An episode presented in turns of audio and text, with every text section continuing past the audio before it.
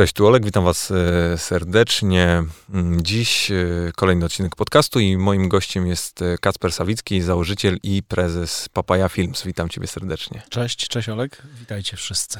Jestem strasznie, słuchaj, szczęśliwy, że udało nam się porozmawiać, ponieważ jednak rzadko mam okazję zderzyć różnego rodzaju swoje myśli i, i doświadczenia z osobą, która na, na biznesie wideo zjadła zęby i wszelkiego rodzaju inne prawdopodobnie kończyny czy, czy, czy przedmioty, więc jestem strasznie szczęśliwy, że udało nam się dzisiaj spotkać, więc dzięki za, za twój czas. Dziękuję bardzo za zaproszenie. Fajnie jest rozmawiać.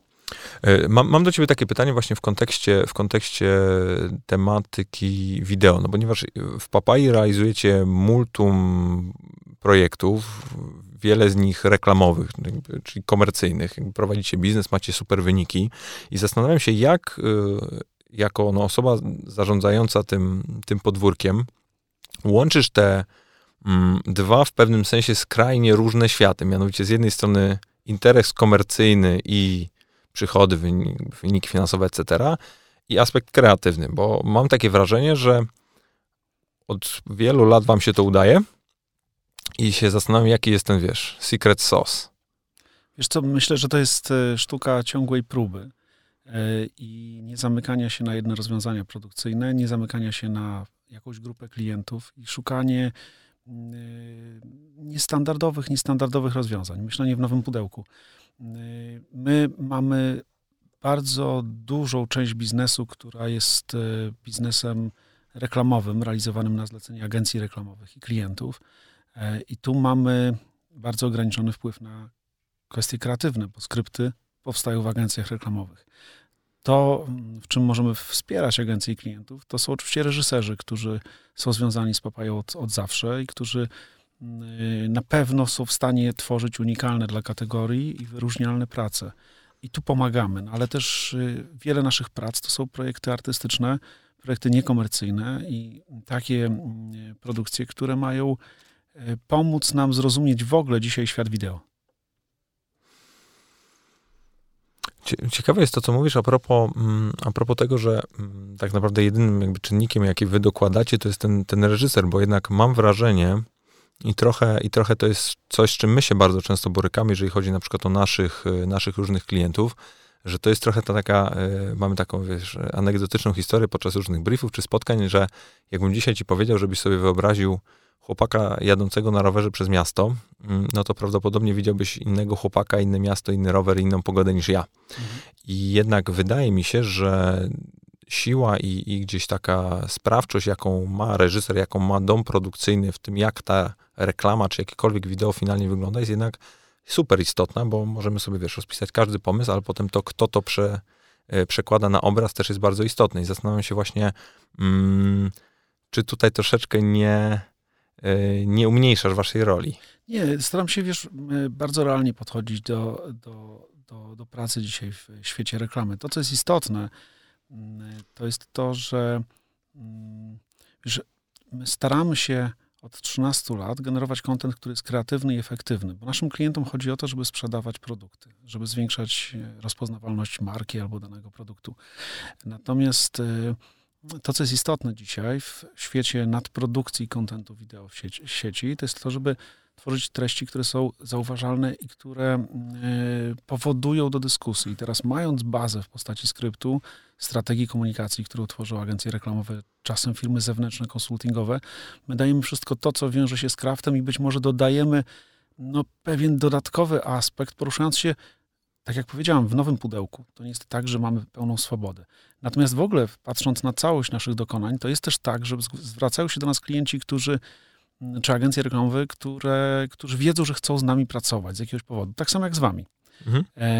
To nie jest e, przypadkowy wybór. To znaczy, jeśli masz doświadczenie w, jakiejś, w jakimś segmencie albo tworzysz wiarygodne treści, no to siłą rzeczy Y, dostajesz takie zapytania. Dla nas ważne jest to, żeby w tym wyścigu, wyścigu dzisiaj tworzenia treści, które są angażujące, które powstają w, w, no w realiach potrzebnych, adekwatnych do internetu czy, czy, czy współczesnej komunikacji, żeby nie zapominać o dużych ideach i żeby nie zapominać o kreatywności i żeby nie dać się sprowadzić do takiego poziomu e, bezmyślnej walki o złotówkę. i o jak najtańszą produkcję. Czyli jakość po prostu. Jak patrzysz dzisiaj na reklamę mm, jako taką, to, y, to gdzie widzisz największą zmianę z perspektywy na przykład, nie wiem, 10 lat temu? Bo, mm, bo ja mam takie wrażenie, że, że te produkcje, które dzisiaj powstają, są skrajnie spolaryzowane, że z jednej strony mamy naprawdę takie, wiesz, big ideas, wielkie slogany, poważne problemy, y, duże historie, slash re, wszystkie reklamy publikowane podczas, nie wiem, Super Bowl czy tego typu eventów, a z drugiej strony mamy Mm, tak jak powiedziałeś y, a propos tej nadprodukcji, że bardzo często chcesz maksymalnie spersonalizować komunikację do, jed, do jedną, nie wiem, kopię reklamową możesz mieć w 360 odsłonach mhm. I, i, się to strasznie rozjeżdża i, i zastanawiam się, jak to z waszej perspektywy wygląda. Wiesz co, treści reklamowych jest produkowanych znacznie więcej dzisiaj niż 10 lat temu. I teraz, jeśli mielibyśmy dzielić, czy jest dzisiaj więcej kreatywnych treści, czy mniej kreatywnych, wydaje mi się, że procentowo jest mniej więcej tyle samo. No, ale jeśli w Polsce produkuje się, my prowadzimy badania od kilku lat, w Polsce produkuje się rocznie w okolicach 3500 spotów telewizyjnych. Tylko telewizyjnych? Tylko telewizyjnych. To jest bardzo dużo. Wow. No więc siłą rzeczy te kreatywne projekty, których jest pewnie mniejszy procent, one, one gdzieś znikają. Ja bardzo często w rozmowach odwołuję się do takich, że, takich kampanii, które wszyscy pamiętamy. Kampanii Żubra, kampanii Tyskiego. Um, ostatnio mówiliśmy o, o kampaniach Allegro. Projektów dobrych i kreatywnych jest wydaje mi się procentowo tyle samo. Natomiast to, co zaobserwowałem w Polsce i na świecie, to jest to, że biznes jest dzisiaj bardziej zachowawczy i marketerzy nie chcą za wszelką cenę ryzykować e, i polaryzować. W komunikacji ATL-owej, takiej komunikacji, wiesz, bardzo tradycyjnej. Internety to jest zupełnie inna część.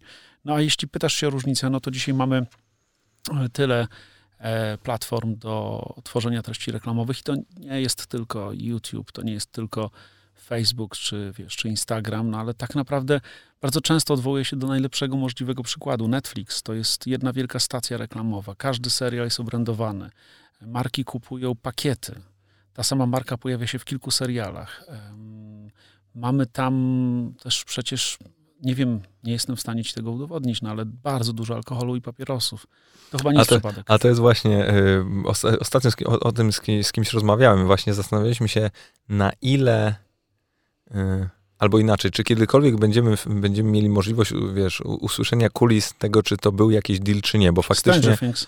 No ale wiesz, Stranger Things, y, Orange is the New Black, no jest House of Cards. Tona tego, nie? W ogóle, że na, nagle papierosy znowu stały się sexy, nie? To mhm. wiesz, ja się czuję jak, jakbyś oglądał, nie wiem, filmy z lat nie wiem, 70 tak. czy 80 znowu, nie? No wiesz, o ile w Mindhunterze to chyba a nie, to też jest Netflixowa e, produkcja, ale o, o, o, ile w serialach z epoki, tak bym powiedział, albo serialach starych, e, palenie papierosów było zupełnie naturalne, no to dzisiaj trzeba sobie zadać pytanie, czy w Stranger Things to, te, te, sceny są naturalne i co oznacza papieros e, palony przez parę prezydencką w oknie na koniec dnia. Ja albo sądzę, na początek. Albo na początek dnia. Ja nie sądzę, że to jest przypadek. Zresztą to jest podobna sytuacja z alkoholem. Papierosy nie mogą reklamować się w, właściwie w żadnej formie aktywności od od kilkunastu, kilkudziesięciu lat. Mm, I nie wierzę w to, że w Netflixie, w tak potężnej organizacji zdarzają się przypadki po prostu. No nie, to, to bardzo ciekawe, szczególnie no jednak, e, wiesz, znasz tę branżę dość dobrze, więc, e, więc, więc tutaj jest, może nie powiem przekonanie graniczące z pewnością, ale na pewno jakiś tam, wiesz, instynkt gdzieś z tyłu, z tyłu podpowiada. Mm, ale wróćmy na chwilkę do, do, do, do, tej, do tej kwestii reklam, bo no wy, wy produkujecie tego naprawdę dużo i, i zastanawiam się, czy jak, e, czy, czy, czy faktycznie możesz jakby w jakimś stopniu wyselekcjonować takie, wiesz, fajniejsze dziecko, czy jednak naprawdę mm, za każdym razem do każdego projektu podchodzicie tak samo rzetelnie, jeżeli chodzi jakby o koncepcję kreatywną, bo broń Boże nie mówię tutaj o client serwisie, o doborze osób, jakby jestem przekonany, że wszystkie po prostu wasze usługi wykonujecie najbardziej profesjonalnie, ale czy łapiesz się na tym czasami, że niektóre projekty wolisz bardziej od drugich? Tak, i wiesz, że nie ma reguły, bo coś, co czasem na e, kartce papieru wygląda na wyjątkowo duży potencjał na poziomie kreatywnego skryptu, okazuje się być nie do końca trafionym pomysłem i na odwrót. Coś, co wydaje ci się być po prostu kolejną zwykłą reklamą, udaje się zrealizować w sposób niezwykły. Więc teraz tak, są są filmy, są koncepty, są kampanie reklamowe, które widzimy i mówimy, o kurde, chcemy to zrobić i walczymy za wszelką cenę, żeby wygrać przetarg, a dalej ją e, super wyegzekwować. Natomiast e, no nie zawsze one wychodzą świetnie. To jest bardzo nieprzewidywalne, wiesz. E, natomiast to jest też tak, że zobacz, to jest, to jest reklama, która w, w procesie której uczestniczą filmowcy, ludzie, którzy skończyli szkołę filmową, ludzie, dla których pasją jest e, fabuła, film dokumentalny.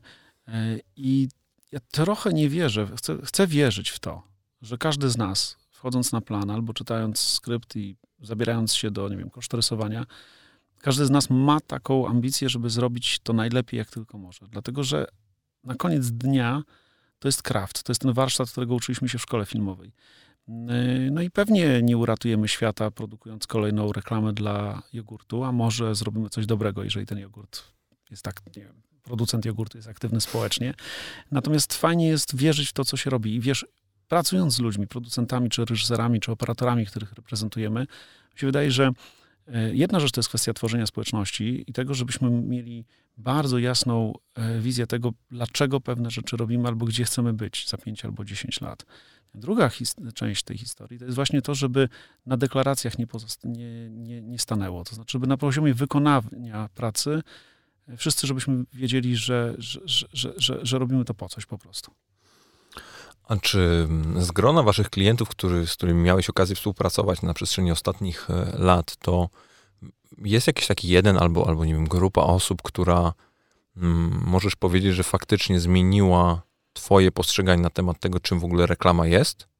No myślę, że w Polsce mamy nieprawdopodobne szczęście do pracy z marketerami, którzy świat widzą naprawdę szerzej niż tylko 30-sekundowa reklama. I e, zacznę w ogóle od może takiej, takiej, takiego ciekawego dodatku do naszej pracy, czyli strategia komunikacji. Ludzie, którzy są odpowiedzialni za pozycjonowanie marki ludzie, którzy rozkładają na części pierwsze produkt oraz konkurencję i pozwalają nam rozpocząć myślenie o kreacji z zadają sobie pytanie, po co coś robimy, dla kogo i jaki cel chcemy osiągnąć. I teraz jeśli spojrzymy na takie postacie, no to są strategzy chociażby związani z firmą CPC. Jeżeli spojrzymy na y, wybitnych dyrektorów kreatywnych w tym kraju, Iwo Zaniewski, Kot Przybora, czyli założyciele agencji PCTL, Marcin Mroszczak, który był odpowiedzialny przez lata za tworzenie konceptów dla Tyskiego. To są ludzie z agencji, ale marketerzy, Adam Szałamacha, czyli cały właściwie marketing y, z, z Allegro, to są ludzie, którzy pozwalają nam e, wznieść się wysoko. No wiesz, IKEA, bardzo wiele jest takich marketerów. I to jest fajne też, że wiesz, ja zajmuję się reklamą od 13 lat i mam takie wrażenie, że to cały czas ta nasza firma to jest trochę startup i cały czas jest to work in progress, bo za każdym razem trafiam na osoby, od których można się czegoś nauczyć. No a inną sprawą jest to, żeby śledzić dokonania mm, Davida Drogi w, w Stanach Zjednoczonych, Droga 5, BBH, to są, czy Wyden Kennedy. Tych ludzi można spotkać na South by Southwest, czy na, nie wiem, czy na Adweeku i z nimi porozmawiać. To jest bardzo ciekawe. Są ludzie o szerokich horyzontach. Zabawne jest to, że mówisz o właśnie Davidzie Drodze, chyba tak może to, albo. Davidzie Droga. E, nie wiem, nie wiem, jakby wolał, żeby to odmieniano, ale... Po polsku w sumie powinno być drodze, drodze ale, odmawiamy. Tak. Ale pewnie nie, tak. ten, nie, nie, nie, ten kierunek. Nie ten kierunek. E, I słuchałem dzisiaj podcastu z nim e, w ramach, w ramach właśnie, w ramach któregoś, wiesz, z branżowych z branżowych mm, mediów, typu tam, nie wiem, Adweek czy, czy DigiDay, czy coś tego typu.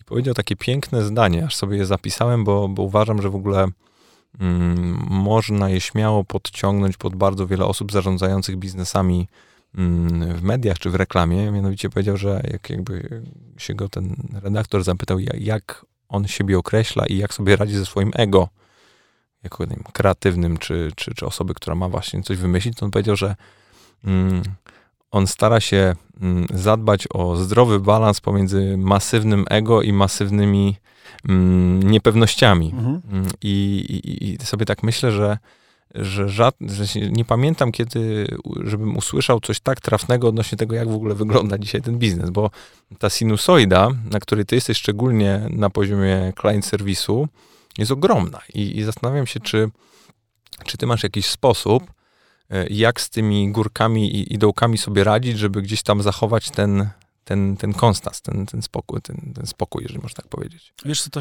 to, to jest proces, którego się uczę od 13 lat prowadząc tę firmę. I chyba nie ma na to e, recepty. Jest mi się wydaje, że nie jestem Davidem Drogą, a my też jako Papaja nie jesteśmy agencją Droga 5, więc jeszcze nam trochę brakuje. E, to, co u nas jest ważne, to jest kwestia pokory i świadomości, że uczymy się na błędach. E, to jest jedna sprawa. Druga rzecz, na poziomie zarządzania ludźmi i zarządzania biznesem, to jest zrozumienie dla drugiego człowieka. Zrozumienie dla sposobu, w jaki funkcjonują nasi partnerzy, nasi pracownicy, nasi współpracownicy nasi klienci. Szacunku e, i też wyciągania wniosków. I też mamy taką zasadę, ja mam taką zasadę w ogóle, że staram się nawet idee, co do których nie mam żadnych wątpliwości, konfrontować z ludźmi dookoła, wiesz. Więc David może sobie pozwolić prawdopodobnie na, na balansowanie między dużym ego i mniejszym ego i wątpliwościami. Ja stawiam dużo znaków zapytania wobec naszych działań, naszych ludzi i siebie sam, samego i próbuję, je, to, próbuję to weryfikować, wiesz. A druga sprawa jest taka, wiesz, zajmujemy się tym od 13 lat w Papai i przez te 13 lat, pamiętam, że jak wchodziliśmy na rynek, to wzorami do naśladowania były pewne osoby, pewne firmy. I patrzyliśmy na tych ludzi zazdrością, wiesz, to byli piękni mężczyźni, piękne kobiety z sukcesem, z pieniędzmi, z gronem przyjaciół i interesantów dookoła, szybkie samochody i dobre restauracje. Wiesz co, do, części z nich ich dzisiaj nie ma. I to nie jest kult młodości. To nie jest tak, że dzisiaj musisz być młody i odnosisz sukcesy. To jest ewidentny przykład na to, że ktoś zatracił chyba tę umiejętność zadawania sobie pytań, konfrontowania swojej wizji z, z otaczającym cię światem, zatracił pokorę i być może podjął jedną, dwie, trzy decyzje, które, które, które nie były najtrafniejsze i nie wyciągnął odpowiednich wniosków. Więc mi się wydaje, że dzisiaj szczególnie, wiesz, ja mam 42 lata, więc jestem trochę pomiędzy pokoleniem influencerów, a doświadczonych ludzi z y, ATL-u. I, I, uważam to oczywiście za nieprawdopodobny taki, wiesz, benefit i taką zaletę dzisiaj umiejętności poruszania się w tych dwóch skrajnych światach. Ale nie chciałbym mówić y, i stawiać test, które, y, które, które nie będą mm, które nie będą dyskutowane, które, co do których będziemy się wszyscy zgadzali dla samego zgadzania się, wiesz? Poddajmy, poddaję cały czas pod wątpliwość to, co jest dookoła. A, a co byś polecił albo poradził tym osobom z tej wchodzącej generacji do, do świata reklamowego czy do świata mediów, m, mając na uwadze to, co ty wyciągnąłeś z tej generacji poprzedniej, czyli tych wszystkich, wiesz, Ogilwich, Bernetów i, i tak dalej. Bo mam wrażenie, jak dzisiaj rozmawiam z wieloma osobami, które właśnie są gdzieś też w moim wieku, bo ja jestem z kolei jakby stuprocentowo z tej, z tej generacji, to mam takie wrażenie, że oni w ogóle, znaczy bardzo często nie mają pojęcia, o kim ja mówię w ogóle, ale, ale też y, ci, którzy z kolei wiedzą, to bardzo często po prostu odrzucają tamten dorobek i, i zastanawiam się, jak wiesz, właśnie jako osoba, która ma te dwie perspektywy, mm, co byś z tamtej epoki wyciągnął i, i jednak powiedział, wiesz, patrz na to, bo to jest dobre. Myślę, że mm, nie, nie chciałbym przypisywać pewnych cech do ludziom doświadczonym, a innych odmawiać ludziom młodym. Natomiast to, co jest interesujące bardzo, wśród wszystkich, y, wśród właśnie tuzów reklamy, ludzi, którzy tworzyli od lat 70. wybitne kampanie, które wiele wnosiły, to jest to, że to były osoby o bardzo szerokich horyzontach i o bardzo dogłębnej wiedzy. Dzisiaj można pokusić się o takie przypuszczenie, że z racji ogólnie dostępnej informacji w sieci, wszędzie, my trochę, wiesz, skimujemy rzeczywistość i czytamy nagłówki. I wydaje mi się, że to, co jest ważne w reklamie, tak samo jak w filmie, muzyce, to są konteksty, konteksty historyczne i konteksty kulturowe. Więc im więcej wiemy o otaczającym nas świecie, im bardziej korzystamy z wystaw starego i współczesnego kina, super. Natomiast to, co jest siłą młodych dzisiaj, no to wydaje mi się, że siłą ludzi ode mnie, od nas młodszych, to jest pewna naiwność i absolutna bezkompromisowość. Stoisz na szczycie góry, wiesz, masz potężny e, spadek, i teraz osoba z doświadczeniem prawdopodobnie zakłada kask, gogle, zastanawia się, jak zjechać. Natomiast ci młodzi ludzie po prostu zakładają nie kask, tylko opaskę na oczy i zjeżdżają do dołu i dojeżdżają do celu. I fajnie jest oczywiście czerpać i od tych, i od tych. I nie zamykać się, wiesz, na żadne, ża żadne z pokoleń. Tak myślę. To skąd ty czerpiesz inspirację? Bo mm, w wielu czy wywiadach, czy, czy różnego rodzaju materiałach z twoim udziałem podkreślasz, że dużo oglądasz, dużo czytasz, generalnie jesteś człowiekiem, który konsumuje świat dookoła siebie i zastanawiam się, czy, czy, czy masz jakiś taki, wiesz, swój schemat na to, jak, wiesz, y, do tego, tego lejka dodawać coraz to nowe informacje i referencje. Przede wszystkim podróże. I to są takie podróże, które y, może mniej polegają na zwiedzaniu, a bardziej na byciu. I pamiętam, to się zaczęło jeszcze jak pracowałem w MTV. E, jakoś nie szczególnie lubiłem siedzieć w domu, w związku z tym chwytałem się każdej produkcji, która była wyjazdowa. I w tamtych czasach po prostu to były wyjazdy po Polsce albo trochę czasem do Berlina czy do Pragi czeskiej.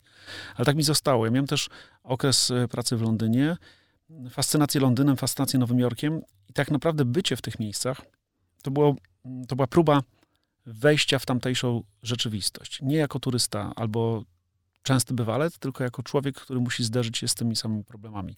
Inspiracją może być dla ciebie świetny client service w barze, który serwuje wiem, gin z tonikiem, albo ciekawa historia kawy w specialty coffee, prawda? Mhm.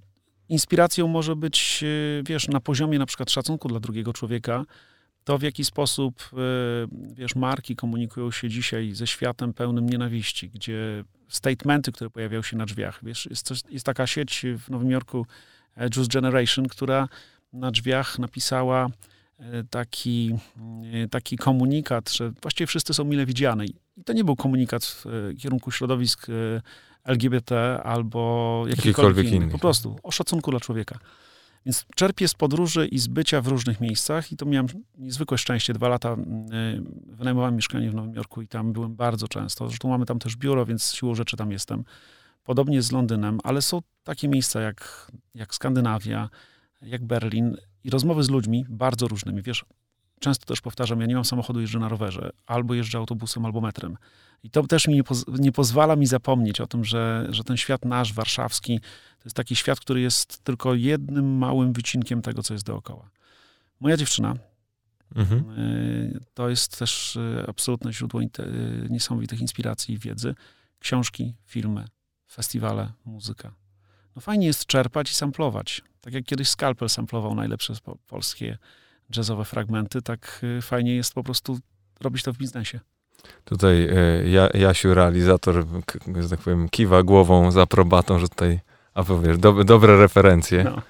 E, nie wiesz, w ogóle ja, fajnie, że mówisz o samplowaniu, bo mam takie wrażenie, jak jeszcze sobie posłucham jakichś, wiesz, e, mm, na przykład rapowych czy, czy hip-hopowych kawałków z lat 70. czy 80., mam wrażenie, że wtedy cała ta piosenka, która powstawała, czy track, e, by, był od samego początku pewną historią i wręcz i ten taki like, czy, czy jakiś casual y, odbiorca mógł sobie znaleźć coś dla siebie, a ten, kto faktycznie chciał poszukać, chciał po, posłuchać, nagle odnajdywał tam kompletnie coś innego i, i wiesz, łapał się na tym, że mm, ta osoba wybrała ten konkretny sample, dlatego że ktoś to zrobił, nie wiem, 30 mhm. lat temu i jakby dokładnie jest ten link. I, i to jest szczególnie coś, co mi na przykład mm, potwornie horyzonty otworzyło, otworzyło jedzenie. Tak. Jak zacząłem chodzić po różnych knajpach, rozmawiać z tymi ludźmi, oglądać bardzo dużo różnego rodzaju kontentu związanego z tym, to gdy nagle posłuchasz tych szefów kuchni, tych y, mm, właścicieli restauracji, czy jakichkolwiek wiesz, osób związanych z gastronomią, nagle się łapiesz na tym, że to jest, to, to wszystko ma drugie albo i nawet trzecie dno, nie? I, mhm. I, tak naprawdę to, że ten talerz leży w taki sposób i ma nadrukowane coś z tyłu, jest dokładnie Mm, stuprocentowo zaplanowane, ponieważ ma to być jakby bardzo określonym przekazem, czy dla twoich pracowników, czy, czy, czy gości. No I... Jest świetna, przepraszam, ci przerwamy, jest świetna historia, anegdota o, Charles, o Bransonie, który zaprojektował, czy też brał udział w projektowaniu mhm. solniczek i pieprzniczek do swoich linii Virgin, które były tak zajebiste, że ludzie je kradli. I teraz słuchaj, oni wiedzieli, że będą kradzione. W związku z tym, co było napisane? Tutaj na dole, na denku było napisane Stolen from Virgin Atlantic. I to ginęło na potęgę. No i to jest, wiesz, fenomenalne. Tak, no właśnie mm, ten, ten nawet temat, o którym e, to, to mi się od razu też przypomina na Netflixie, jest taka zresztą fenomenalna, znaczy mi jest zawsze trudno ocenić z perspektywy, wiesz, e, warsztatu, mhm. ale, ale jakby historia jest świetna. Seria dokumentalna nazywa się Seven Days Out. Mhm.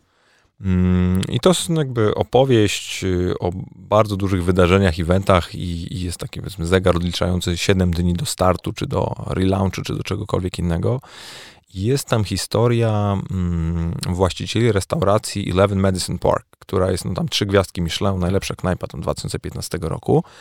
I właśnie jest taka scena, kiedy, kiedy ten jeden z tych właścicieli, taki mocno choleryczny, ten odpowiedzialny bardziej za ten aspekt y, client serwisowy niż za jedzenie, bierze tę kamerę praktycznie można powiedzieć za twarz i wskazuje na stół i mówi zobaczcie i odwraca, odwraca talerz i na tym talerzu jest faktycznie jest logo tej, tej knajpy, ale w, jakby w, w, po, po odwróceniu w poprawny sposób. I on mówi, każdy z naszych kelnerów i osób, które pracują tutaj, są jakby odpowiedzialne za układanie rzeczy na stole, wiedzą, że to jest tutaj po to, żeby jak ktoś to zrobi, widział faktycznie nasze mhm. logo i, i to jest jakby sygnał dla nich, że każdy, nawet najmniejszy detal od, wiesz, idealnie wyprasowanego obrusu czy poprawnie ułożonych sztućców jest istotny i wpływa na te doświadczenie, które, które ta osoba ma. I mam takie wrażenie, że, mm, że w tym naszym dzisiaj potwornie przebodźcowanym świecie zaczynamy, to może być paradoksalne, ale jest tyle tych wszystkich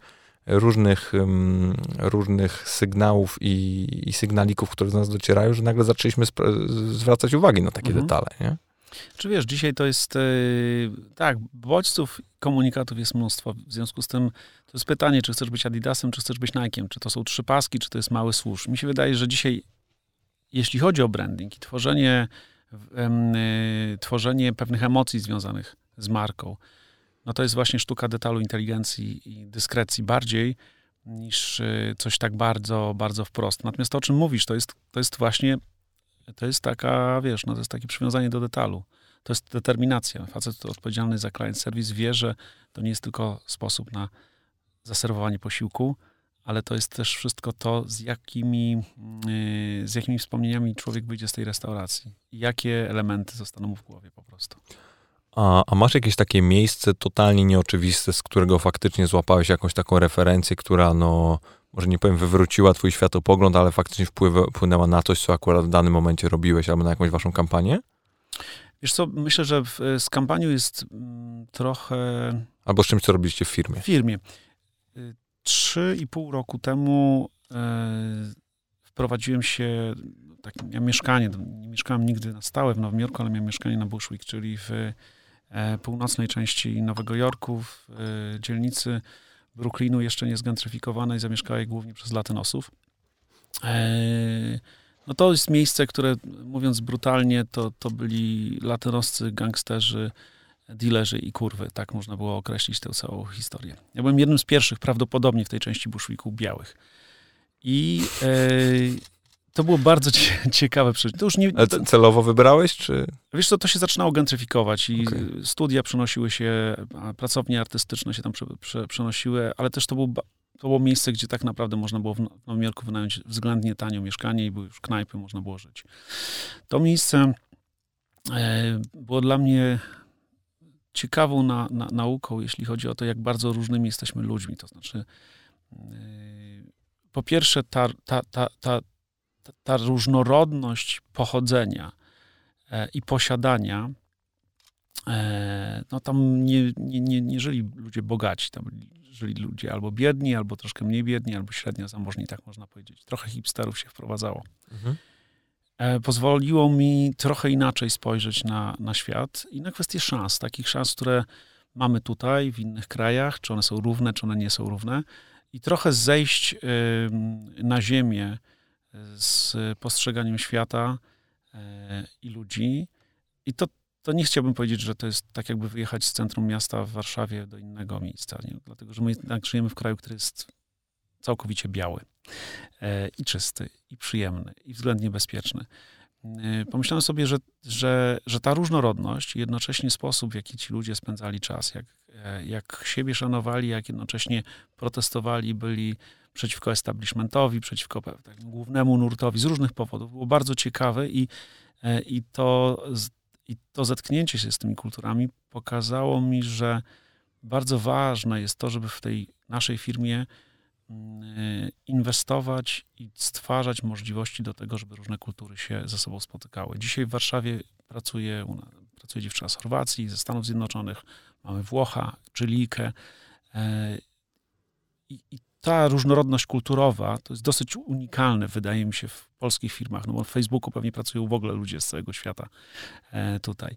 E, to, to, to było dla mnie jakieś odkrycie. Nie wiem, na ile to cię przekonuje, ale, ale, ale lubiłem to poczucie inności, bycia w mniejszości, takiej niepewności. Jednocześnie staram się zrozumieć jak to jest, nie? Ciekawe bardzo społecznie. Znaczy nie, powiem ci, znaczy w ogóle mm, po pierwsze to ja to jestem, wiesz, nobody, żeby tutaj cokolwiek oceniać, y, mówić, czy coś mnie satysfakcjonuje, jest to potwornie ciekawe, co mówisz, bo jednak mm, bezwzględnie z tej perspektywy większość z nas y, jest w większości zazwyczaj, nie? Właśnie. Mówię jako, jako, jako no, biali ludzie po prostu w dużym europejskim mieście. Mhm. I, i, I, ja się też bardzo często nawet łapię na tym, że niezależnie od tego, jakbyś nie mówił, że jesteś otwarty, mm, tolerancyjny, czy, czy w ogóle światły i na tyle powiedzmy nieuprzedzony, że, że, że, że nie przeszkadza ci jakby nic, co się dookoła dzie, ciebie dzieje, tak? To jednak mm, dopiero w momencie odwróconej sytuacji jestem w stanie sobie wyobrazić, jesteś realnie w stanie postawić się w tej sytuacji, bo jednak kiedy wciąż jesteś, jesteś w tej większości i sobie w pewnym sensie sprzedajesz historię, że Deklarujesz pewną jest, No tak, bo nie, po prostu mówisz, że twoja wartość i fajnie, tylko tak naprawdę ty możesz przez najbliższe x miesięcy w ogóle nie spotkać takiej osoby. Tak. To nie, nie, jest po prostu nic złego, to jest kwestia statystyki, takiej mhm. prawdopodobieństwa. Mm, I jestem w stanie sobie wyobrazić, że gdy no tak pobędziesz w takim miejscu, to jednak nagle ta ta twoja perspektywa jest no, wywrócona Zupełnie inna. do góry nogami, nie? Mm, a czy, a czy jak wy już y, jako, jako Papaja rozpoczęliście działalność właśnie w Stanach czy, czy w, w Londynie, to miałeś taki moment, w którym jednak y, czułeś się, że miałeś ten taki y, syndrom oszusta, że wiesz, jedziesz tam, z, wiesz, no jesteś, wiesz, zbudowałeś duży biznes w Polsce, czy zbudowaliście duży biznes w Polsce, i nagle wiesz do Stanów, jesteś tam jednym z 300 gości. Nikim. No, no, no można tak powiedzieć, tak. nie? Mhm. Mm, I, i, jak, jak przeszło to zderzenie i, i jak, jak jakby zaczęliście budować sobie tam pozycję? Wiesz co, to jest y, cały czas projekt, który jakby, jest Jak budujecie tak, sobie jak pozycję, sorry. To są zupełnie dwa różne rynki. To znaczy w Anglii zanim otworzyliśmy biuro, spotykaliśmy się ze strategami komunikacyjnymi, strategami biznesu, robiliśmy analizę konkurencji, zastanawialiśmy się, jak wejść do najtrudniejszego i najbardziej jednocześnie kreatywnego rynku reklamowego na świecie, nie mając tych asetów, które mają nasi konkurenci, czyli wybitnych reżyserów e, i kontaktów, a jednocześnie mając polskie pochodzenie, które nie zawsze w, w zamkniętym jednak środowisku jest, e, jest, jest jakimś benefitem. I mm, co się wydarzyło? Myśmy popełnili szereg błędów. Szereg błędów wynikających właśnie ze niezrozumienia yy, tamtejszej rzeczywistości. To zaczęło działać tak naprawdę w drugim roku, kiedy nasz team stał się bardziej angielski i bardziej międzynarodowy, i kiedy zaczęliśmy, nie, narzu- nie chcieliśmy narzucać, przestaliśmy narzucać pewne sposoby naszej komunikacji lokalnym klientom, czy też sposoby pracy, tylko zaczęliśmy się trochę bardziej dostosowywać do warunków angielskich po to, żeby stopniowo, stopniowo wprowadzać to, co no, odróżnia nas od konkurencji. I jesteśmy jeszcze oczywiście w, w dalszym ciągu w Anglii, jesteśmy małym studiem, realizujemy projekty na szczęście regularnie. To nie są projekty, które są wyjątkowo kreatywne. To jest jeszcze kawał, kawał czasu przed nami. Natomiast no, w ostatnich miesiącach mieliśmy wiele sukcesów i na poziomie teledyskowym udało nam się zrobić naprawdę dobre teledyski, które za chwilę ujrzą światło dzienne. Nowy Jork jest zupełnie innym systemem, krajem, bo o ile, czy też miastem, bo o ile w Anglii czy w Londynie to pochodzenie jest dosyć istotne. Wiesz, w Londynie jest tak, że ludzie są w stanie po twoim akcencie poznać, z której części Londynu jesteś i w jak, jaką szkołę skończyłeś. W Stanach Zjednoczonych wszyscy są skądś, e, a w Nowym Jorku to już jest w ogóle tygiel kulturowy. Więc w Nowym Jorku to pochodzenie nasze polskie nie miało szczególnego znaczenia, tym bardziej, że część ludzi tak do końca nie wie, czy, jaka jest różnica między Poland a Holland, to jest jedna sprawa, a druga jest taka, że oni mówią, o, to jest taki funny guy from, from Europe. Nie? To jest trochę taka sytuacja. Natomiast to, co było w Nowym Jorku interesujące, to jest to, że Nowy Jork jest i w ogóle rynek amerykański jest bardziej otwarty na innowacje i na szukanie rozwiązań. Anglicy są bardziej konserwatywni. W Nowym Jorku jesteśmy jeszcze mniejszą firmą. To jest kawał pracy, przed nami i mi się wydaje, że do, do, momentu, kiedy ten rynek nie zrozumie, kiedy my nie pokażemy tych różnic, wyraźnych różnic pomiędzy domami produkcyjnymi a nami, no to jeszcze nam to trochę czasu zajmie. Jestem optymistą, bo wydaje mi się, że na poziomie zbudowanej społeczności, mediów, które mamy własnych, dodatkowych atrakcji e, i projektów typu konkurs dla młodych reżyserów, Akademia Papai, e, dywizje, które są, generują e, content na planach zdjęciowych, który jest jakościowym contentem typu making of, czy reportaże, całej naszej warstwy dokumentalnej, no to, to, to ta przewaga jest jednak. No tylko musimy ją udowodnić, musimy pokazać ją na tych rynkach, a tam cały czas musimy się mocno rozpychać. A, a jest jakaś y, taka. Jest, jest coś, czym możesz się, się ze mną podzielić, co z tych waszych analiz wyszło?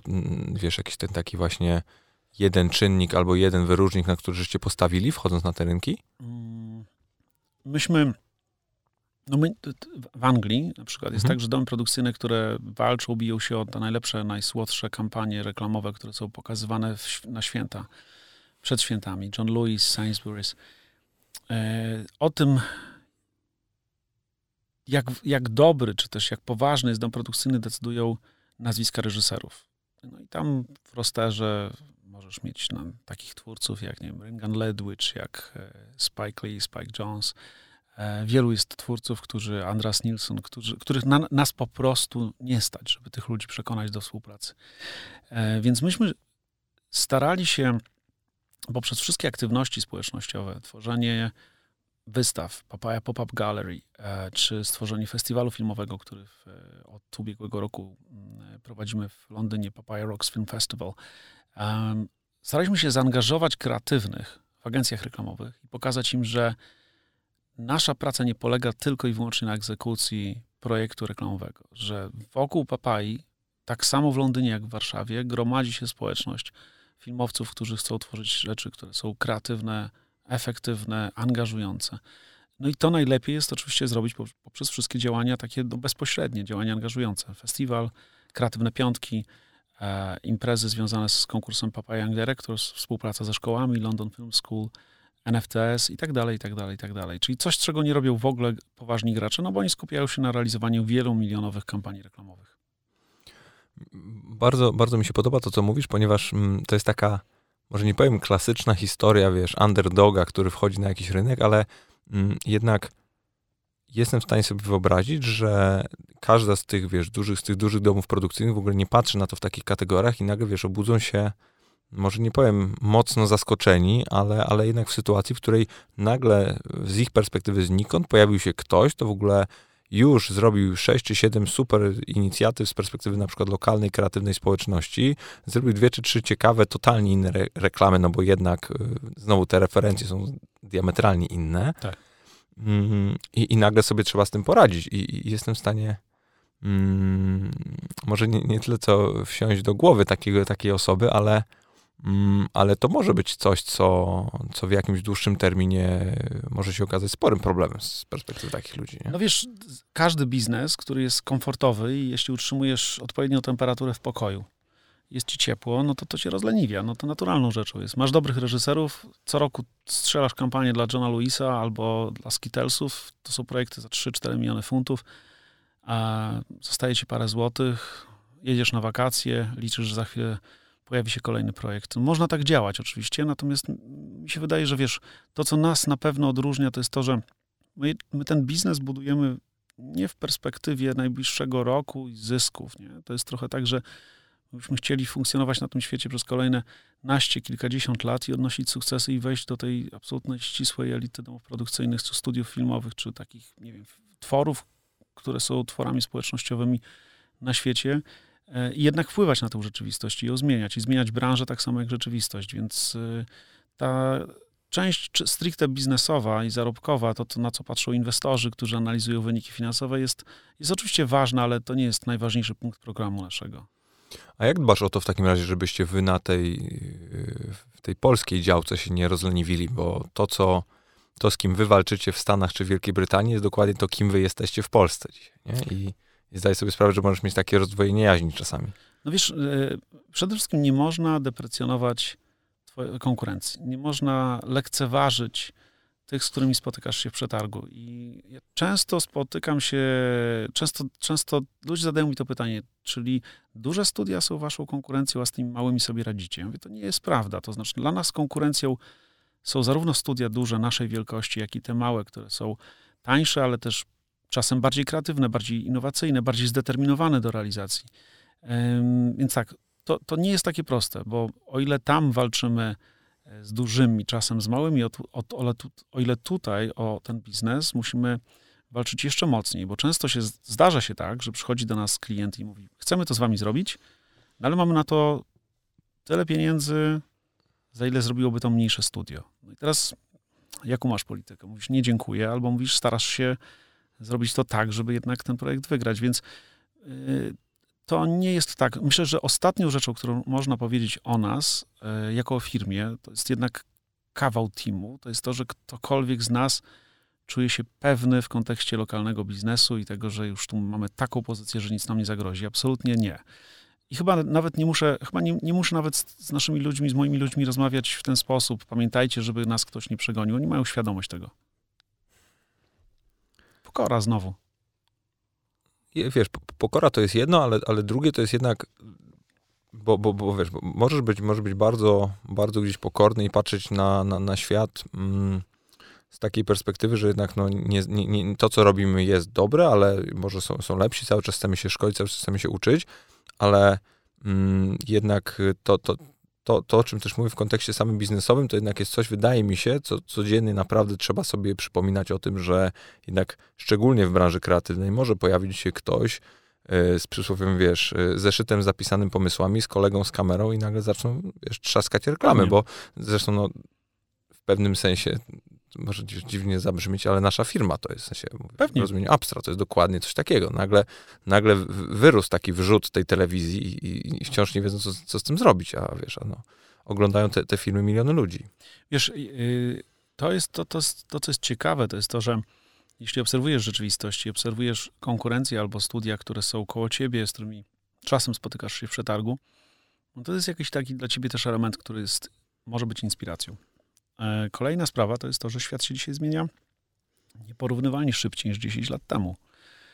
I mm, to w Polsce, bo tak jak powiedziałem, no, Londyn jest rynkiem bardzo konserwatywnym, wiesz. Jeżeli dzisiaj się przejedziesz po Londynie, niezależnie od tego, czy to będzie centralny Londyn, czy przedmieścia, to w każdym domu jest telewizor. To jest format, to jest jakby to jest sposób spędzania czasu. W każdym barze jest telewizor. Ludzie tak oglądają jednak mecze i, i content. My jesteśmy bardzo innowacyjnym rynkiem.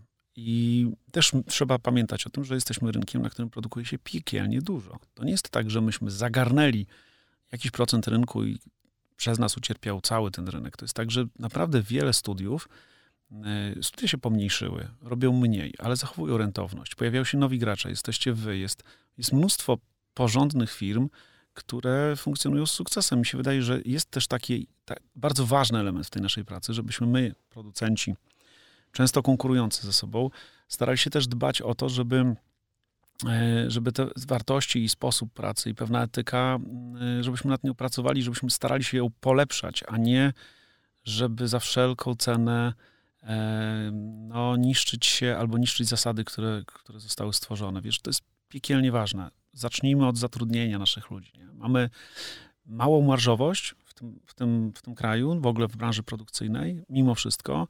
No więc no, co robimy? No, część osób jest na umowach zlecenie, część osób jest na, na, na działalnościach gospodarczych, część osób jeszcze próbuje korzystać z umów o dzieło. Ja przede, jest... wszystkim, przede wszystkim tak naprawdę branża produkcyjna dzisiaj stoi na umowach czasowych i na tak, freelancerach. No. Tak. Rzadko kiedy zdarza się, że dom produkcyjny czy Zatrudnienie na umowę? Ma, ma, po prostu nawet na etat, niezależnie od rodzaju umowy, nie? No wiesz, my y, od roku bardzo stopniowo zwiększamy liczbę pracowników etatowych i to są pełne etaty bez rozdzielenia e, wysokości wynagrodzenia. E, to jest dla mnie bardzo ważna rzecz. Natomiast no, biznes, który jest nierentowny, nie będzie etyczny. Czyli jakby zacznijmy od W ogóle go nie będzie, nie? W ogóle go nie będzie, tak. Mi się wydaje, że to też na poziomie deklaracji i spotkań z klientami naszymi, no musimy o takich rzeczach rozmawiać. Sami klienci, dla których pracujemy, mają programy CSR-owe, nie chcą czynić źle, chcą wspierać, chcą wspierać lokalne biznesy. No, pewna odpowiedzialność, wiesz, my pracujemy w biznesie, w związku z tym teoretycznie jesteśmy liberałami i kapitalistami, ale mi się wydaje, że dbałość o twoich ludzi, nie? że ten element socjalny jest piekielnie ważny. Szczególnie dzisiaj. I to jest moim zdaniem olbrzymie zadanie dla rynku produkcyjnego, tak żebyśmy pomyśleli o tym, jak nie doprowadzać do sytuacji, które w języku y, angielskim można powiedzieć, wiesz, modern work, work slavery. Nie? To jest taka sytuacja. Wiesz co, to jest, o Jezu, to w ogóle żeśmy otworzyli Od... trochę puszkę Pandory, ale mm, nie, cho, cholernie... Lubię rozmawiać o ja, ja też, ale ja właśnie, właśnie dlatego, wiesz, zastanawiam się od której strony to napocząć, bo mm, bo to jest A, bardzo złożone, tak. a B, mm, jednak mm, niestety jest to pewnego rodzaju system naczyń połączonych, nie? I to jest, i, i niestety musielibyśmy znaleźć jakiegoś rodzaju punkt w tym samo y, na, napędzającym się kole, żeby ten cykl przerwać i jednak spojrzeć na to z góry i się zastanowić, jak to wszystko zmienić, bo tak jak powiedziałeś, niskie marże wpływają na to, że zatrudniasz y, pracowników w taki sposób, żeby w ogóle wyżyć, tak? Co już siłą rzeczy jest dalekie od, mm, od sytuacji optymalnej. Niskie marże są stuprocentowo spowodowane tym, że klienci dzisiaj w taki sposób kształtują ten rynek, że mówią, słuchajcie, no okej, okay, możecie jakby robić najlepszej jakości produkcję, ale my mamy tutaj y, stosunek jakości do ceny 70 do 30 tak. i z całym szacunkiem, ale wybierzemy tamtych, ponieważ ja mam dzisiaj cel kwartalny, od tego zależy mój bonus i ja chcę mieć fajne święta czy, czy wakacje. I to, ja to też rozumiem i, i, i, mam, i zastanawiam się, czy w ogóle mm, jest jakiegoś rodzaju sposób, żeby to, żeby to po prostu załatwić, oprócz takiego no, ciągłego po prostu powtarzania i faktycznie dzień po dniu, klient po kliencie, przetarg po przetargu, no jednak podejmować takie decyzje, a nie inne. Ja jestem przekonany, że jest. I teraz tak. Korporacje zaczynają to robić same. Kilka tygodni temu Unilever powiedział, że likwiduje wszystkie marki, które nie mają with no purpose, prawda? I teraz co to oznacza? Być może to jest kwestia e, zatrudnienia, equal, e, equal pay, prawda? Mhm. E, częstszego zatrudniania kobiet, na przykład do realizacji albo reżyserii projektów dla Unilevera. Niedawno byliśmy audytowani przez międzynarodową firmę ubezpieczeniową i to było dla mnie bardzo ciekawe, dlatego że ta firma. E, przed projektem, czy tak po nie, prostu? Po prostu. Pracujemy okay. z tym ubezpieczycielem od lat i przyjechał specjalny zawodnik do nas z Londynu, który sprawdzał wiele rzeczy. Wypadliśmy świetnie, sam się zdziwiłem. To znaczy, byliśmy, byliśmy słuchaj, no, y, odpowiedzieliśmy na przykład pytania, na jakich umowach zatrudniamy i kto sprząta nam biuro?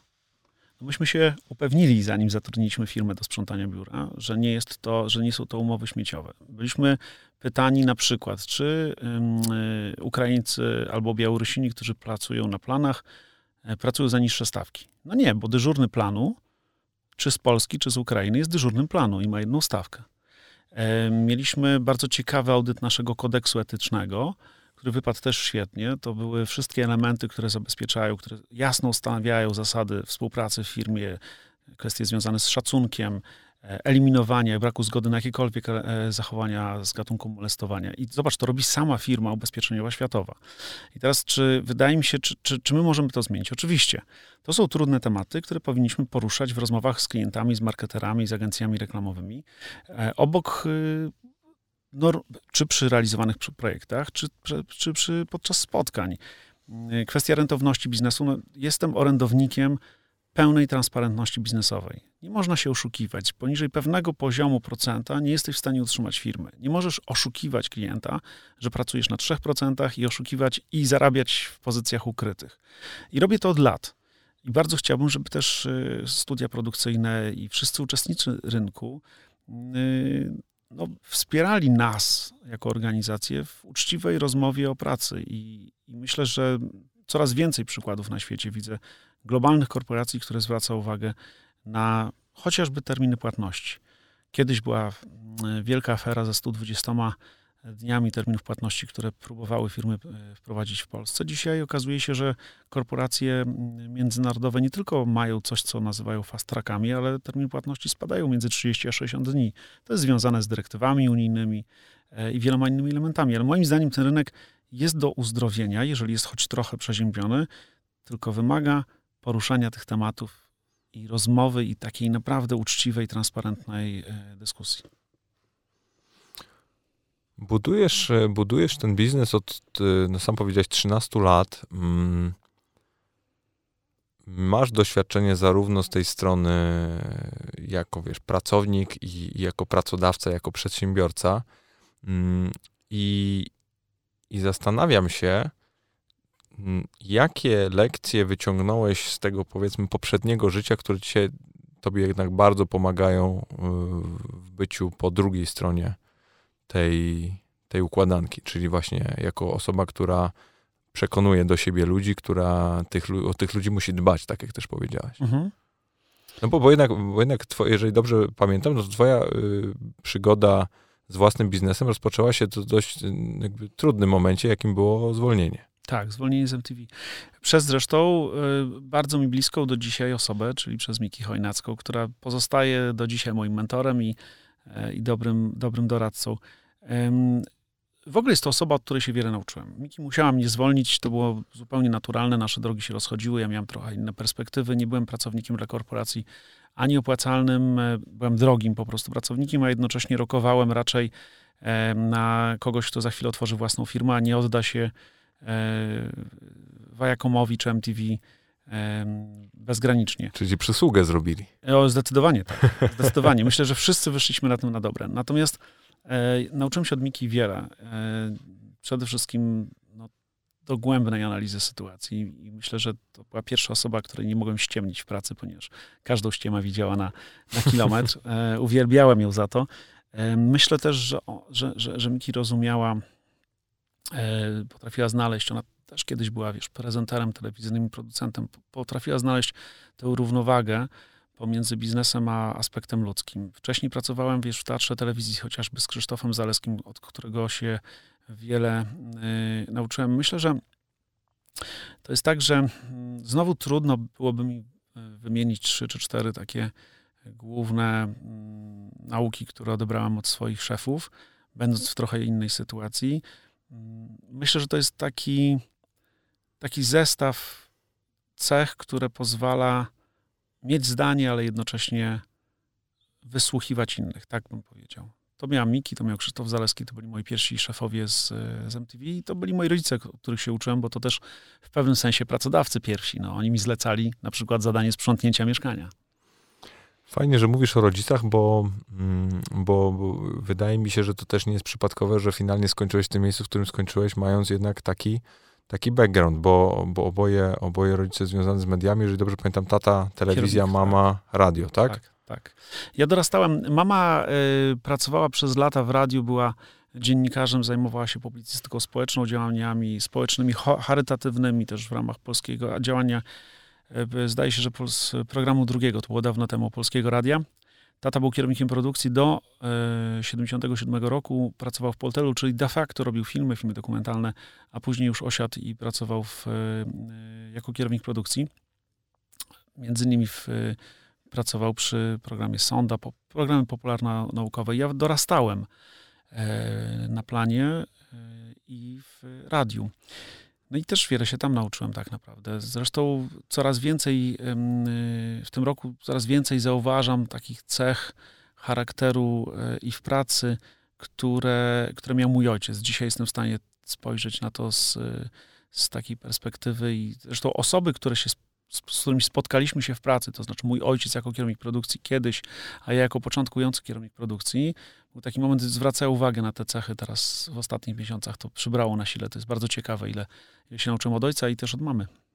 Ale miałeś, miałeś jakiś taki bagaż, z którym w pewnym sensie musiałeś się rozliczyć, bo jestem w stanie sobie wyobrazić, że e, było wiele tych pozytywnych aspektów i nawet samo to doświadczenie, które nabywałeś pośrednio, czy, czy w sposób nieświadomy, będąc po prostu w takim miejscu, bo e, no, jako, wiesz, jak dzieciak siedzisz w studiu ra radiowym no, i widzisz to wszystko, co się tutaj dzieje, te ilości kabli, konsol, różnego rodzaju technologii, to nawet samo to pokazuje ci w ogóle, z czym to się je, mm, ale zdaję sobie też sobie sprawę, że no, jest druga strona tego medalu i też bardzo wiele takich cech, czy czy, czy rzeczy, które niekoniecznie musiały ci pomóc. I zastanawiam się, czy, czy miałeś jakiś taki jeden moment, w którym faktycznie nazwałeś sobie to wszystko, co, co z domu wyniosłeś i starałeś się z tym jakoś rozliczyć. Wiesz, to było, e, chyba tak nie było, natomiast ja pamiętam dwie rzeczy. Ojciec e, powiedział mi, że tak na dobrą sprawę, w, ja nie pochodzę z bogatej rodziny, myśmy nie byli szczególnie uprzywilejowani. Ze zwykłej, normalnej rodziny. I powiedział, tata mi powiedział tak, nie jest wiele E, niewiele możesz odziedziczyć, niewiele ode mnie dostaniesz. E, mamy jedno mieszkanie, to pewnie pójdzie dla siostry, ale mogę, ci, mogę zrobić jedną, jedną rzecz. Dla, tak, tak. dla, dla ciebie. Yy, ustawię ci spotkanie, pierwsze spotkanie o pracę. No i teraz od ciebie zależy, czy tę szansę wykorzystasz, czy nie. I to jest była jedna rzecz. Ja oczywiście, wydaje mi się, że ją wykorzystałem, natomiast druga rzecz to była taka, którą mówiła mi mama, a mianowicie, że, że warto jest mieć plan B. I tym planem B miały być dla mnie studia, które nie, miały nie być związane właśnie z y, tym z środowiskiem, czy z tymi zadaniami, czy z tymi zawodami, które były bliskie w, mojej, y, w moim dzieciństwie, czy w dorastaniu przez, przez moich rodziców. Próbowałem pójść na prawo, ale to było kompletnym, to, to był kompletny, wiesz, poroniony pomysł. Więc pamiętam te, te, te dwie rzeczy. Z jednej strony rodzice, którzy mówią, ej, którzy mówią, powinieneś mieć plan B, bo może ci nie wyjść w filmie i telewizji, a jednocześnie ojciec, który mówi, dostajesz ode mnie jeden kontakt, nie spieprz tego. I to jest coś ciekawe. Ja już nie miałem bagażu takiego jak nazwisko, no bo mój ojciec był kierownikiem produkcji, mama była dziennikarzem, więc nie były osoby powszechnie znane. Yy, to nie jest tak, jak dzisiaj się widziałem z Miśkiem Koterskim, moim, moim, moim super serdecznym kumplem, z którym studiowaliśmy w, szko w szkole w Łodzi. No Koterski miał no, trudno, wiesz, będąc synem Koterskiego. Jestem w stanie sobie wyobrazić. Także ja miałem zdecydowanie łatwiej. Natomiast wszystko to, co otaczało, e, wiesz, e, co mnie otaczało, czyli kable kamery i, i, i aktorzy, którzy wpadali do, e, do domu czasami, albo których widziałem w telewizji, no to raczej nie było obciążenie tylko takim, wiesz, taką ciekawością i, i czymś super seksownym. To było niesamowicie fajne. Fajnie się zresztą podrywały dziewczyny w podstawówce na to, że tata w telewizji pracuje. a, a jak patrzysz dzisiaj na, na, na, na wasz biznes, na, na to, jakie projekty realizujecie, bo, bo, bo to już znacząco wykracza po, po, ponad, wiesz, taką normalną produkcję reklamową, bo wszystkie te inicjatywy, które, które wymieniłeś, wiesz, Papa Young Directors, etc., to, to jest każdy jakiś tam kolejny klocek rzeczy, które robicie inne, nowe. Mhm. Czy jest coś takiego, co wiesz, że bardzo, ale to bardzo chcesz zrobić i, i tak jakby nadbudowujesz sobie obecnie pozycję do tego, żeby w, na jakimś etapie być właśnie w odpowiednim miejscu, w odpowiednim czasie, żeby móc to zrobić? To jest projekt, który realizujemy, czyli portal Papaya Rocks. To jest pierwszy, wydaje mi się, na świecie portal po, po, po, poświęcony filmowi, kulturze lifestyle'owi, który jest pozbawiony reklam i który rozbudowujemy e, od października ubiegłego roku, finansując ten portal i tworząc treści, które e, są może mniej klikalne, a bardziej jakościowe. Wiesz, cały czas wierzę w to, że, że jakościowe dziennikarstwo e, i próba nawiązania do takich absolutnie fantastycznych modeli e, kulturalnych, jak chociażby New Yorker, że, że, że, że znajdzie się na to czytelnik albo widz i że będziemy w stanie za lat kilka tworzyć taką jeszcze dodatkową wartość w obrębie już samej kultury. To szalony pomysł, wiem. Bo właśnie z jednej strony tak, z drugiej strony, e, z drugiej strony bardzo, bardzo mi się podoba i bardzo go szanuję, ponieważ mm, jednak, wiesz, powiedzieć dzisiaj, budujmy biznes na, na platformach open source, na, na wiesz, na, na serwerach któregoś z dużych graczy technologicznych, no to nie powiem, że jest prosto, ale, ale jakby to, to dzisiaj może zrobić każdy. A, a jednak wyjść bezwzględnie na wprost na wojnę, nawet jeżeli będzie to takie mocno pacyfistyczne, ale mhm. jednak y, na wojnę o tego użytkownika, bo ruch w internecie, jak wiadomo, jest bezwzględny i po prostu mm, albo do niego docierasz, albo do niego nie docierasz, no to to jest na pewno coś, co, mm, co, co jakby sprawia, że warto się temu przyglądać, bo jednak, y, wiesz, zakładam, że jeżeli stoi za tym x mądrych ludzi, to to nie jest po prostu taki czysty, wiesz, jakieś tam, nie wiem, dziecinne marzenie, tylko no faktycznie, że się musieli się nad tym zastanowić, policzyć, popatrzeć, przemyśleć, zaplanować jakiś tam plan, no i ten plan wdrożyć. No i powoli go wdrażamy.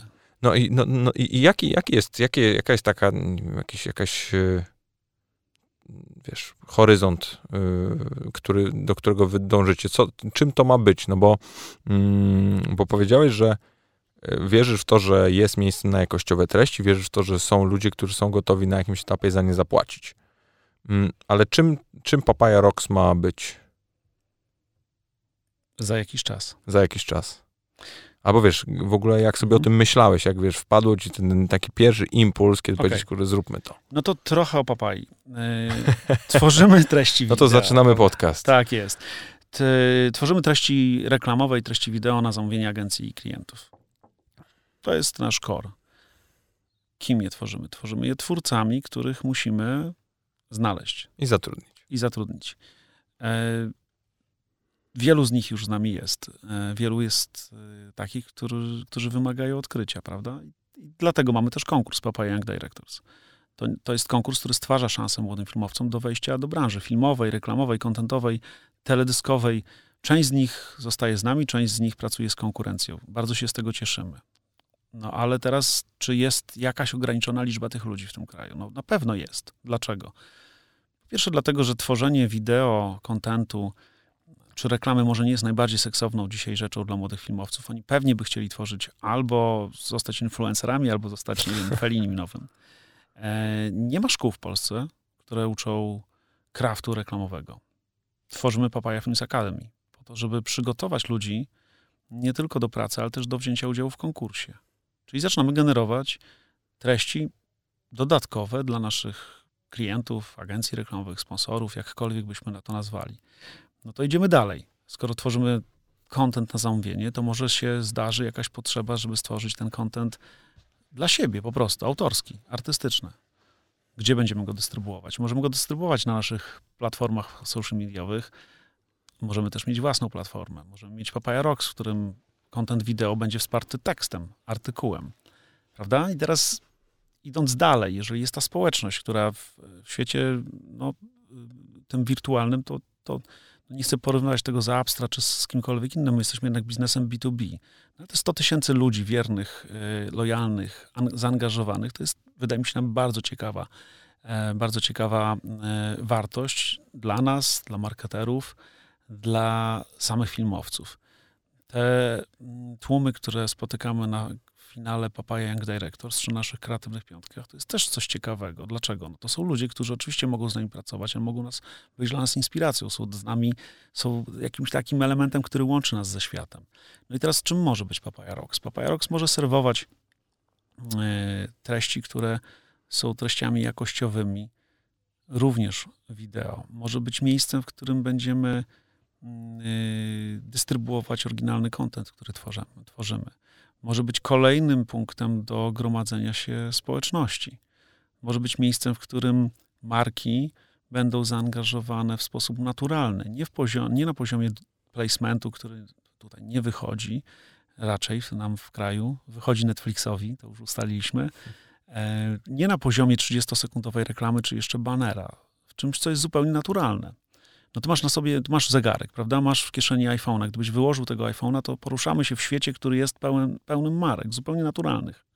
I myślę, że tworzenie dla nas piekielnie ważne jest to, żeby społeczność tworzących content, wideo i foto ludzi miała swoje miejsce. I trochę o tym jest papaja. Ten core biznesu naszego, czyli tworzenie reklam, jest czymś, co pozwala nam się rozwijać i pozwala odpowiadać na potrzeby współczesnego rynku. Świat też dąży do wy, wyeliminowania middlemanów, to wiesz doskonale o tym. Dzisiaj musisz... Dzięki Bogu. No właśnie. To jest dobra wiadomość dla nas wszystkich, dla domów produkcyjnych, i dla producentów, i dla twórców. Ogólnie mam wrażenie, że nie było w historii lepszego momentu, w sensie lepszego czasu dla twórców niż dzisiaj.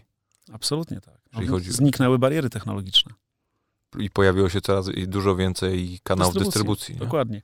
Wiesz, jest jedna weryfikacja i to jest coś, co jest super trudne. No, to jest to, czy dzisiaj, już kiedyś szedłeś do szkoły i cztery lata się uczyłeś i później wychodziło, czy potrafisz, czy nie potrafisz, czy masz talent. No dzisiaj to, czy masz talent, można stwierdzić w dwa tygodnie.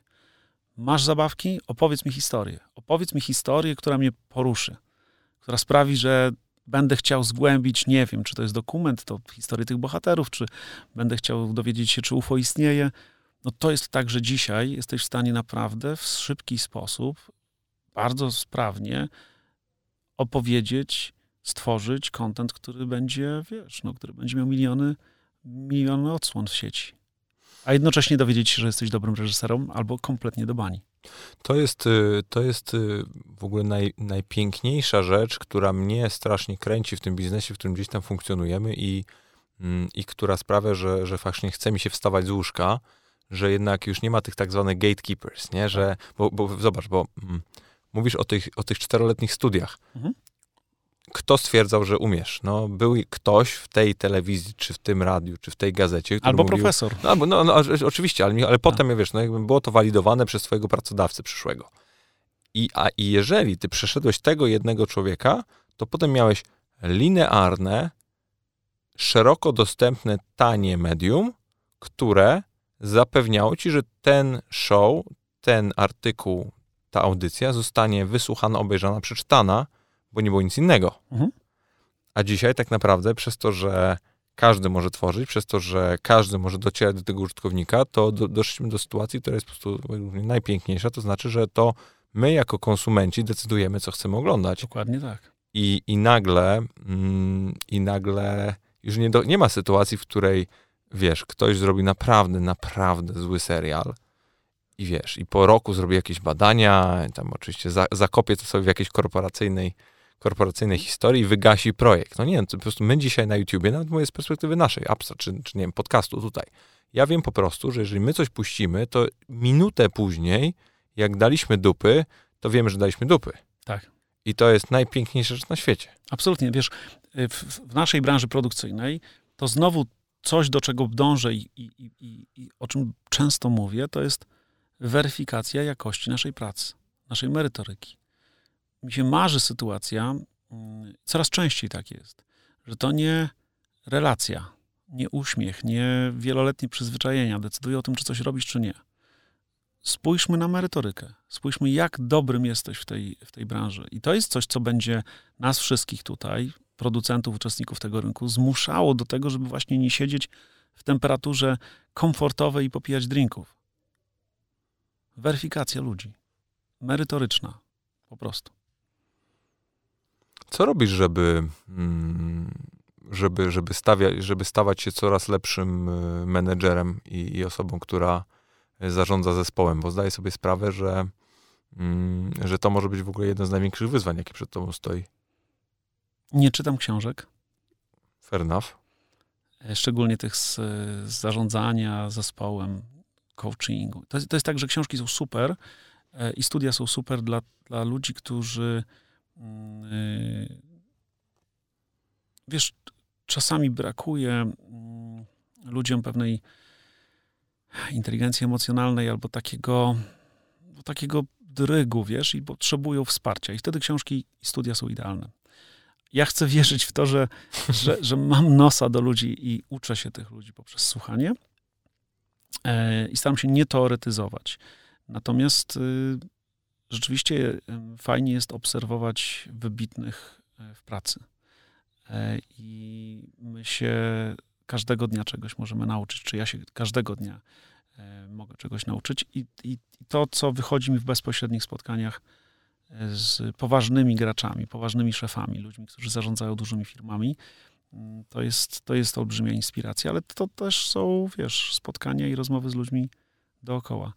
Raczej znowu odnoszę się do tego, że, że, że pełną inspiracją i, i i poszerzanie kompetencji polega na na samplowaniu rzeczywistości i słuchaniu mądrzejszych, tych może, którzy e, pracują w zupełnie innej branży i zadawaniu sobie ciągłych pytań. A to, co jest najbardziej istotne, i to już mówiłem na samym początku, to jest tak, że jeśli chcesz uzyskać jakiś efekt na poziomie zarządzania, i to możesz być szefem firmy albo szefem zespołu produkcyjnego, to są dwa bardzo proste przykłady.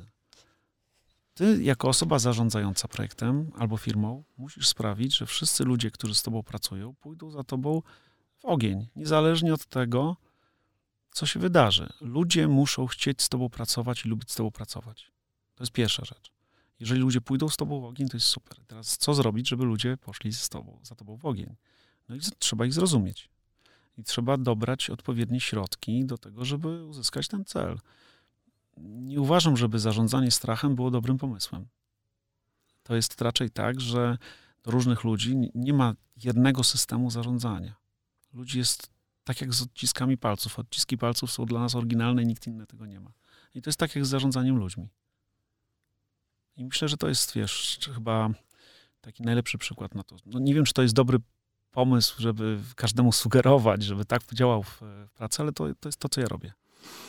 Mm, powiedziałeś o książkach. Ja na przykład mam coś takiego, że ja, ja, ja, ja czytam dużo. Mhm. Staram się coraz więcej i bardzo często łapię się na tym, że czytam książkę dla jednego zdania, mhm. dla jednej myśli, dla, dla czegoś, nie? I, e, i, i, I na przykład e, widzę, Mówiąc że... o tych książkach muszę jedną Aha, rzecz sprostować. Dobra. W książkach e, nie czytam książek z zakresu zarządzania i tak dalej. Czytam książki. Ogólnie. No, no, no ale ja, ja, ja zauważyłem, mhm. że m, tak naprawdę najbardziej wartościową z mojej perspektywy sytuacją jest, kiedy ja do tego, do tej czary jestem w stanie nawrzucać jak najwięcej różnego rodzaju mhm. przemyśleń, cytatów, mm, strategii czy czegokolwiek innego. I, I dopiero w, w, ramach tego zaczynam sobie, wiesz, ten eliksir jakoś tam mieszać i, i wychodzi mi z niego coś. I dopiero to coś mhm. um, jest jakimś takim, no tym, co dla mnie działa. Bo, bo bardzo mi się podoba to, co powiedziałeś, że nie wiesz, czy to dla kogoś będzie skuteczna strategia, a tak naprawdę to tak jak wspomniałeś o tych odciskach palców. Tak jak są, każdy człowiek jest inny na tym mm, odbierającym e, końcu, to tak samo każdy człowiek jest inny jako ten przekaźnik. Jako I, wysyłający. I, I na każdego szefa będzie działał kompletnie coś innego i na każdą osobę mm, też w różnym wieku będą jakby potencjalnie inne strategie skuteczne. I, i wydaje mi się, jest e, jest y, zresztą y, bardzo, bardzo lubię ten film y, Woody'ego Allena, nazywa się Whatever Works. I to, i to troszeczkę jest, jest chyba to, nie? Że tak, tak no, dopóki to działa, dopóki ludzie wokół ciebie są szczęśliwi, dopóki idą za tobą w ten ogień, mhm. to, to w sumie jest wtórne, jak ty to robisz, nie? No trochę tak. Oczywiście do, dopóki nie jesteś jakimś tam hiperzłamasem Jasne. i tak dalej, no, ale nie, nie zakładam. Nie no, bo ludzie mogą pójść z tobą w, w ogień z różnych powodów, no bo prawda? Możesz przekonywać ludzi nie, nie tylko do, do, do pracy osobowością albo wyznaczania wspólnego celu, ale możesz być właśnie złamasem i, i, tworzyć złote klatki i na przykład uwiązywać w taki, a nie inny sposób. Mi się wydaje, że wspólny cel, mhm. zrozumienie. Ja się też często mm, przygotowując do rozmowy z ludźmi, z którymi pracuję, nie wiem, próbując rozwiązać jakiś kłopot, przygotowuję się do tej rozmowy, rysując sobie potencjalne scenariusze. I tak naprawdę, jak zaczynam rozmowę, to wszystkie te scenariusze biorą w łeb. Dlatego, że, dlatego, że słuchaj, yy, zaczynam od zadawania pytań. I okazuje się, że moje przewidywania, wiesz, to, co sobie napisałem w scenariuszu, dlaczego tak jest, są kompletnie niechybione. Czyli, że dochodzę do wniosku, że brakowało mi jakiejś informacji. I, to, I ta jedna informacja albo pół informacji może kompletnie zmienić aspekt całej sprawy i kontekst sprawy. Więc yy, to jest piekielnie ważne. No jeżeli jeżeli tutaj zwracam się do wszystkich, którzy nas słuchają, jeżeli zarządzacie teamem i chcecie kogoś opierdolić, to zanim to zrobicie, to naprawdę zastanówcie się, e, dlaczego taka sytuacja miała miejsce i co chcecie osiągnąć po prostu tym takim, a nie innym zachowaniem. Naprawdę e, stoicki spokój, próba zrozumienia e, tej drugiej osoby. No właśnie, bo, bo jednak po drugiej stronie tego, mm, tego, tego, znowu, tego kabla, czy jakbyśmy sobie tego nie powiedzieli, jest, no jest osoba, która też ma, właśnie przyniosła ze sobą jakiś bagaż i, i, i wiesz, co jest dla mnie w ogóle dygresja, ale wiesz, co jest dla mnie niesamowite? Bardzo często osoby, które na przykład właśnie mają tą zaszczytną rolę kogoś opierdolić, mają przekonanie, że ta osoba nie ma pojęcia, o co chodzi. No przecież to jest najbardziej absurdalne tak. założenie, z jakim możesz wejść na spotkanie. No, jeżeli ktoś się z tobą spotyka i nie jest to raczej przetarty schemat, no to wiesz, że coś się zaraz wydarzy mhm. i prawdopodobnie nie jest to nic super. Więc już jesteś usztywniony, zestresowany, masz, wiesz, spięte barki tak. I, i, i nagle tak naprawdę możesz mieć 100 milionów y, sposobów, w jakich chcesz to przełamać, mhm. a masz po, po drugiej osoby, które kompletnie zero w ogóle, wiesz, jakiejkolwiek responsywności, nie? Więc to też jest... Tak. To nie, to co, to co mówisz jest strasznie, strasznie, e, strasznie trafne. Mm. A widzisz jakąś taką cechę u ciebie, która się no, z wiekiem i z doświadczeniem pojawiła, której no, w ogóle nie widziałeś na początku, a teraz jakby ją identyfikujesz i, i lubisz? Wiesz co, ja złagodniałem na starość. to, to, jest, to jest myślę, że zestaw cech. Jeśli wiesz, no, pracuję z znaczna część zespołu, to są e, osoby, z którymi mam, wiesz, absolutną przyjemność pracować kilkanaście lat. I te osoby mogą mnie pamiętać w okresie naprawdę, wiesz, wzburzonych emocji i, i, i, i, słów, które były bezsensowne kompletnie, wypowiadane nie w, nie w odpowiedni sposób, nie w odpowiednim momencie. Wydaje mi się, że złapanie pewnego dystansu i no i też taka próba zrozumienia ludzi, to, to jest coś, co się pojawiło w ostatnich, nawet powiedziałbym, że ostatnich no, latach, nie chcę powiedzieć, że miesiącach, ale latach. E, szersze widzenie. To jest tak, że nabierasz doświadczenia i też e, pewnie zdajesz sobie sprawę z tego, że ten świat nie jest tak do końca e, dwukolorowy, że, że, że są różne historie. I to jest, to jest interesujące. Ja to lubię bardzo, a jednocześnie też ten spokój, który się pojawił w relacjach kryzysowych, no dzisiaj w kryzysie jesteś z zespołem, a nie jesteś sam. To nie jest tak, że nawet jeżeli odpowiadasz biznesem przed klientem, to okej, okay, to są pewne emocje, które możesz wziąć i nad nimi zapanować, natomiast rozwiązania szukasz zespołem. Jeśli pracujesz z zespołem, zespół ma świadomość, że coś się stało niedobrego. I to nie jest moment na to, żeby żeby dzisiaj ewaluować i żeby robić z tego afery. Musisz być z zespołem i rozwiązywać problemy, a jednocześnie będąc na eksponowanym stanowisku, czy jako producent, czy jako szef firmy, no to jest konsekwencja bycia na takim stanowisku, że musisz wziąć to na klatę w rozmowie z agencją, klientem, czy z kimś, dla kogo pracujesz. A jak ty się czujesz z odpowiedzialnością? Zaskakująco dobrze. Powiem ci, że to jest ciekawe, bo y, w naszym biznesie najtrudniejszą rzeczą są właśnie te długie terminy płatności. Jeżeli tak spojrzysz na, na to konto, które cały czas jest. E, nie musisz mówić. No wiesz, co się dzieje. No to wiesz, no jeżeli masz firmę, która obraca rocznie wiem, 70 milionami złotych albo 100 milionami złotych i klienci e, są ci winni 12 milionów złotych, a ty masz roczne koszty kredytowania na poziomie kilkudziesięciu albo kilkuset tysięcy złotych, no to to jest bardzo ryzykowne. I, wiesz, y, to jest ciekawe, bo kiedy myślę o tym dłużej, to zastanawiam się nad, wiesz, moją odpowiedzialnością wobec tych prawie 100 osób, które w warszawskim biurze pracują i wobec y, tego, co wydarzy się, jeżeli na przykład któryś z tych klientów zbankrutuje. Jaki to będzie miał wpływ na nas. To jest, to jest, to jest coś takiego, co, mm, co jest niepokojące, ale, ale radzę sobie z tym. Natomiast jeśli chodzi o kwestię odpowiedzialności w ogóle, takiej biznesowej, bo wobec ludzi, no to, to, to jest największa odpowiedzialność. Natomiast biznesowo jest tak, że nie można założyć, że każdy projekt, który realizujesz, będzie projektem, który się uda i który przyniesie ci pieniądze. To jest, jak sam powiedziałaś kilkanaście minut temu, to jest jedna wielka sinusoida. Raz jest, raz nie ma, raz wygrywasz, raz przegrywasz. Tak długo jak patrzysz w perspektywie lat, ani miesięcy, ani danego projektu, tak jesteś w stanie sobie pewne rzeczy zracjonalizować, bo w ogóle decyzje podejmowane przez nas na poziomie takiego biznesu, który jest niezależny od korporacji albo od smutnych panów w garniturach, e, to jest, e, to jest umiejętność zracjonalizowania sobie albo też wytłumaczenia sobie, dlaczego pora poniosłeś porażkę. I, i teraz po raz kolejny to po, po, powtórzę, bo to się pojawiło. E, wszystko to, co dzisiaj mamy jako firma, jako społeczność, to zostało zbudowane na umiejętnym wychodzeniu z sytuacji kryzysowych i z porażek. Nas budowały błędy. Słuchaj, bo mm, mam takie wrażenie, że mm, jeszcze moglibyśmy bardzo, bardzo długo rozmawiać, ale też, y, ale też chyba czasem warto jest skończyć z pewnym niedosytem, bo to aż sprawia, że chce się, chce się kiedyś y, do tematu wrócić, więc mm, bym ciebie na koniec poprosił, żebyś y, jakbyś tak miał, wiesz, słucha, słucha nas siłą rzeczy sporo sporo osób e, z branży, czy naszych, wiesz, jakichś potencjalnych klientów. Mhm. Jakbyś mógł tak właśnie do tej naszej branży reklamowej, do branży mediowej powiedzieć, to, to z czym byś nas wszystkich zostawił, tak do przemyślenia? Mm, myślę, że w, tej, w naszej pracy szalenie istotne jest to, żebyśmy e, z jednej strony nie zapomnieli o tym, dlaczego coś robimy, czyli o tej efektywności.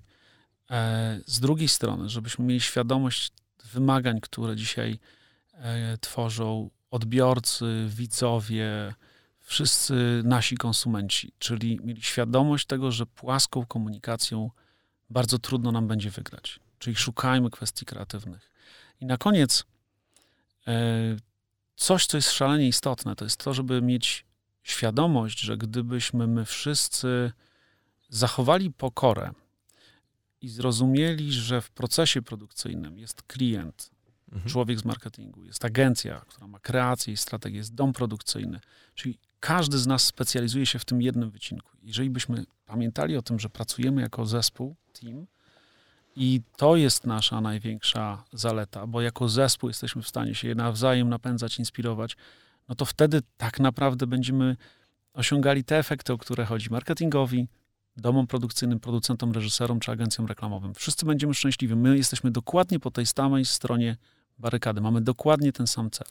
I mi się wydaje, że odrobina partnerstwa i zrozumienia e, i chęci wyjścia poza tabelkowy podział obowiązków mhm. albo poza nasze, nasze, nasze, nasze widzenie świata bardzo by nam się przydało, bo nam wszystkim chodzi właśnie o to, żeby myśleć w nowym, w nowym pudełku, efektywności, kreatywności i żeby nawzajem się szanować w tej pracy. Kasper, dzięki, naprawdę dzięki wielkie za, za Twój czas. Dziękuję za zaproszenie.